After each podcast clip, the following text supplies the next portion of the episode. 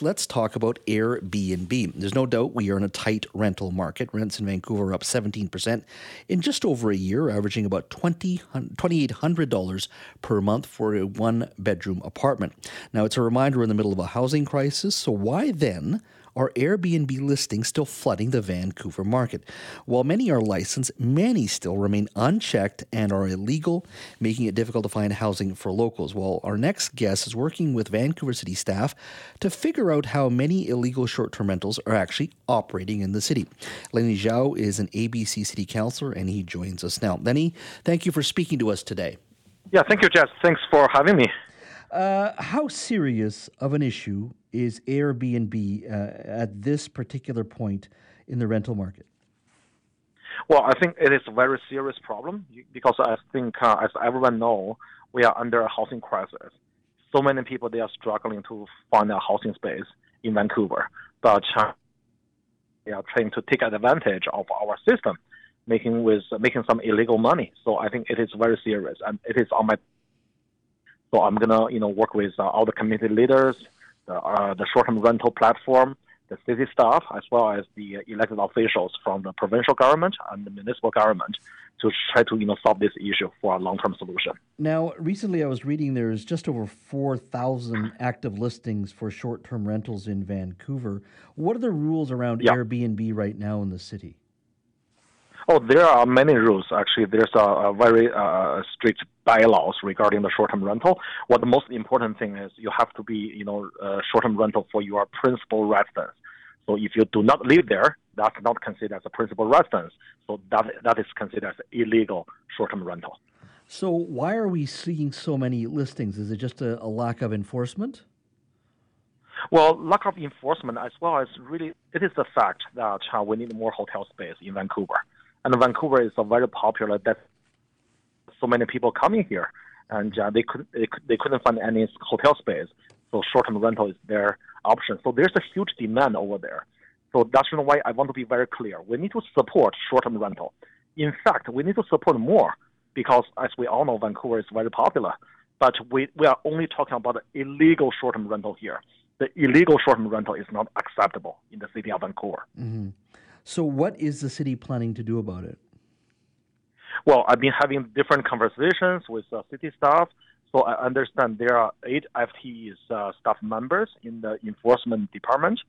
So you, you know they told me that uh, they have a very uh, robust tools to you know uh, cross-reference with the information from the city's system as well as the uh, Airbnb's website. So I'm meeting with them this week. I, I believe it's Thursday.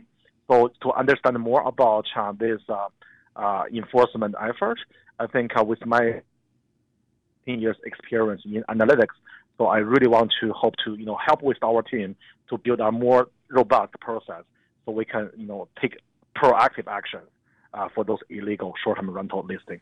Have you been given any indication as to what the provincial government uh, will be doing? My understanding is that they're uh, actively developing legislation to deal with the short term rental issue, and they plan to introduce it uh, in Victoria uh, in the fall. Yeah, so that's a very good question. So, you know, I, I, keep hearing that the provincial government is going to enhance the legislation, but I haven't heard anything in details yet. Mm-hmm. So I'm going to continue to push very hard with our provincial partners at, uh, at a different platform at uh, UBCM in the, in, in the fall to see if we can work together to make the our legislation, um, you know, better for enhance our legislation. Mm-hmm. And also, you know, there's uh, really something we need support from the from the provincial government, as we all know.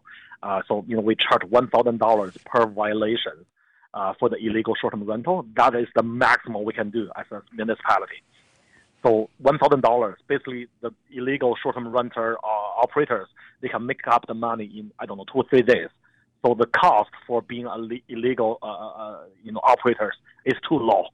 But that's nothing we can do. We have to rely on the uh, provincial government to have a better legislation. Uh, is Airbnb a company that uh, is sympathetic or good to work with? And what I mean by that, a lot of tech companies always say that they're concerned about whatever impact they're mm-hmm. having, uh, but generally mm-hmm. Uh, they're not based here. They're based in the U.S. Um, they're based around That's the world, right. right. But the head office isn't here, mm-hmm. um, and so those are just words at the end of the day. Are they a company you can mm-hmm. work with that they're sympathetic, or are they uh, are they a company that providing giving you mostly lip service to their concern? Yeah. Yeah, absolutely. I think so. You know, I had a very positive meeting with the representatives from Airbnb last week. So they actually shows very good attitude of collaborating with uh, City of Vancouver. In fact, they are the only platform having this uh, compliance agreement with the City of Vancouver. Mm-hmm. So they are willing to do more data sharing, information sharing with City of Vancouver. So they are exploring that option. But also, I want to be very clear. So we have to strike the balance here. So if we give too much pressure to Airbnb, this only platform, that will lead other non-compliant operators to shift to other short-term rental platforms which will defeating the purpose of our effort, right? So it doesn't help. Mm-hmm. So that's why you know we need to support from the provincial government. For us, we have a voluntary agreement with Airbnb, but not other program. But as a municipality, we have no authority to do that for to do that for every single platform. So again, the provincial, the leadership from the provincial government is really important. Um, I'm just trying to wrap my head around sort of the practically how this is done. Let's say I owned a condominium mm-hmm. in, in, Olympic Village, and I charge. Yeah. Um, I can make twenty six hundred dollars per month in a one bedroom rental. If I were to mm-hmm. rent that out to an Airbnb uh, middleman, he pays me, and you know, let's say I, I, I would rent mine out for twenty six hundred dollars a month. He rents my facility and say, I'll give you thirty two hundred dollars a month for the one bedroom knowing full well he can make 41 40 $4500 a month renting the space out. So he makes a bit of a profit. And he could have two or three condos that he does this in right? Is mm-hmm, that legal? Mm-hmm. can somebody do that right now?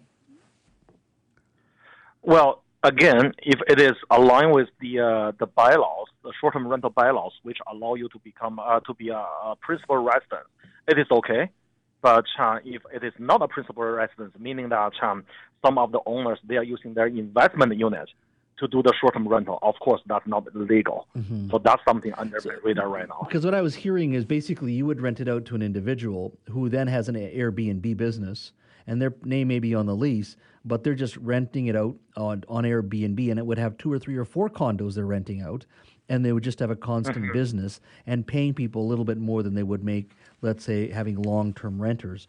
Uh, I mean, I, my understanding is that is a lot more common than people think. Yeah, I, that's what I heard as well. So that's why in some very popular uh, spot for short-term rental, I saw a huge percentage of the illegal short-term rental units. Just to give you one idea, I don't want to mention the specific location.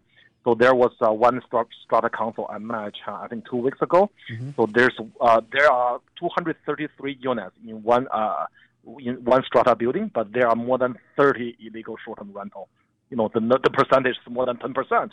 That's pretty significant, and that's not acceptable under a housing crisis. You know, again, so the residence housing in Vancouver, that's the most important. So that's something I try to work with uh, different uh, stakeholders mm-hmm. to enhance our legislation and enforcement. Between local and, and the BC government, the B- Vancouver Council and mm-hmm. the BC government, you think we'll have some sort of viable solution by the fall then? Well, I hope so. I mean, I've been pushing really hard. I've been talking with uh, different provincial leaders. I really hope that uh, uh, we can have a more robust legislation. But again, it's up to uh, the provincial government all I can do is to advocate strongly over and over again. That's what I can do as a elected official for a municipality. Mm-hmm. Lenny, thank you for your time today. Really appreciate it. Thank you, Jess. Thank you so much for the for the time.